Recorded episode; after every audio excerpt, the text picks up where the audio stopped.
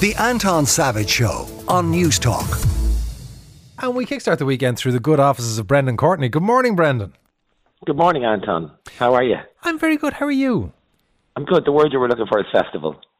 No, no, it's not. No, No. You- You 'cause sure? it- no, it's not the Father's Day festival. There isn't a thing that we'll all go to to celebrate being fathers on the day. There's a. That was that'll annoy me now all day. It's oh, it's it's it's you know those you know the uh, where it's just the what's the like an earworm. It's hap- It's, it's close, happening a lot. close cigar. I know that it's age, Brent.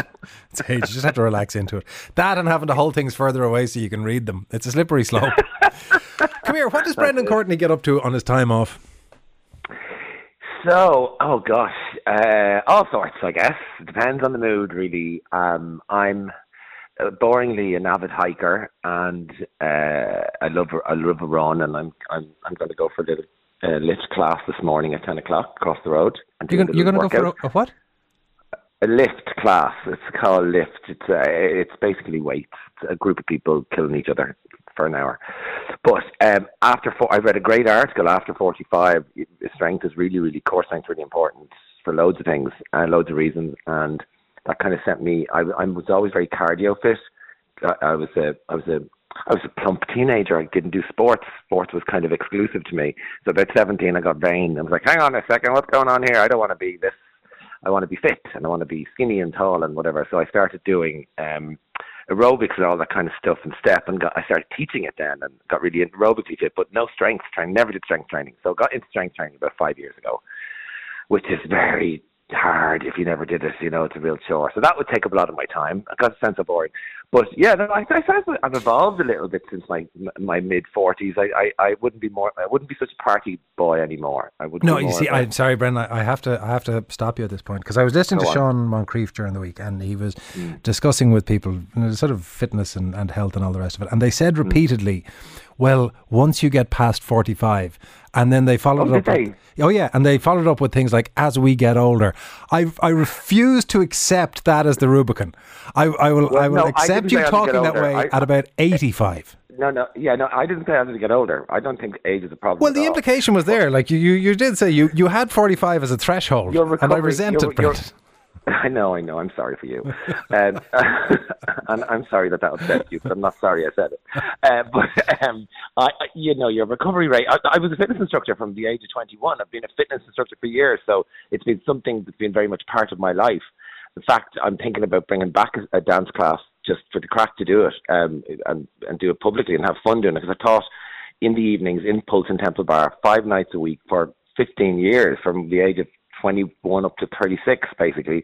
And then I quit it because I got busy with telly and all that kind of stuff. And I, I all the way through my beginning of my TV career, I kept teaching. My my, my classes were full, of course, they were brilliant. But um, so I'm very aware of, of Do people cheat when they're doing those kind of classes? Like when you're up the front and you're looking back at them, where you're like, Come on, I can see you not bothering your arse, Yeah. and I, I know when I look away, you're stopping. controversially, controversially, I'm going to say it now. I love a yoga class full of cheaters and spinning full of cheaters. You can cheat and spin. Yeah, yeah, I'm turning. I'm yeah, I really I'm turning up the intensity. No, you haven't. You're cheating. But sometimes that's okay to cheat. At least you got up and you walked across the road and you went to the class. You know, so that's that's a, non-judgmental observation. I remember years ago when I was um, doing rugby training in school. There, there was uh, during the winter. By the time training was over, it'd be getting dark, and once it got dark, you couldn't really play anything involving a ball anymore. So they just run the legs off you. And there was one guy who had worked out that when you were doing the end-to-end sprints, he would wear a dark green tracksuit, and as soon as the whistle would blow, he'd just throw himself face down into the grass. And be completely invisible. And then when everybody had come all the way back down the other end of the pitch, he'd just stand up and start panting. I thought it was genius. I figured that's a guy who will go far. Yeah, he's probably somewhere still doing that. Fair play to him.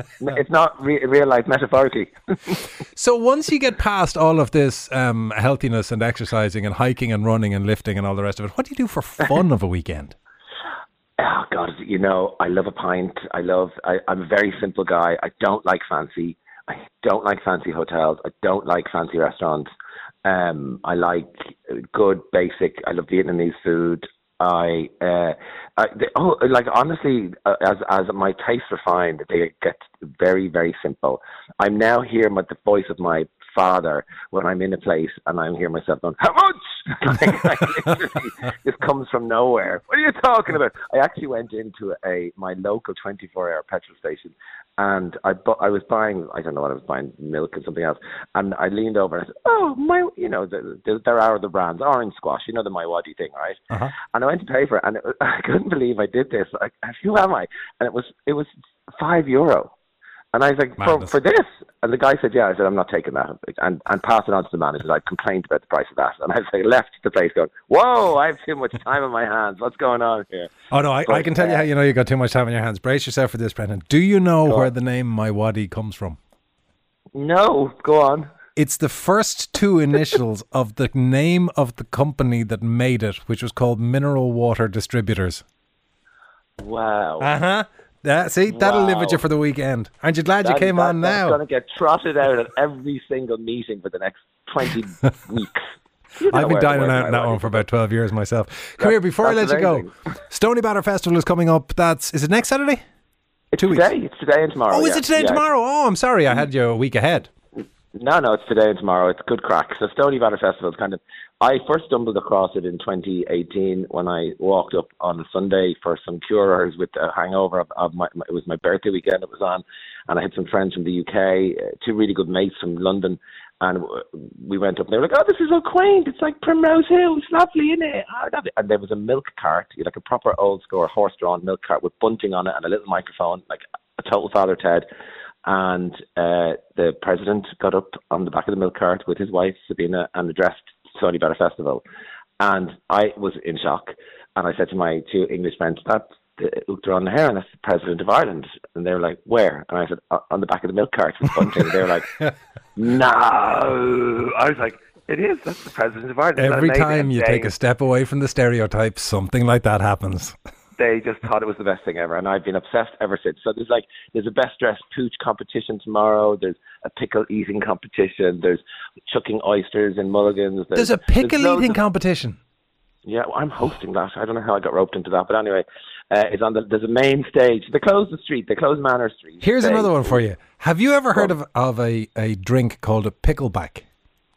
No, go on, do tell. It's a, I love anything salty and vinegary. well, this is for you then. It's it's a drink where you I think you take whiskey and then you take a shot Mm. of whiskey and a shot of pickle juice. And you drain the pickle juice. At, I'm, I'm not making it up. Somebody, t- well, maybe maybe the person who told me made it up, but I don't think so. It's I, it's an actual drink called picklebacks.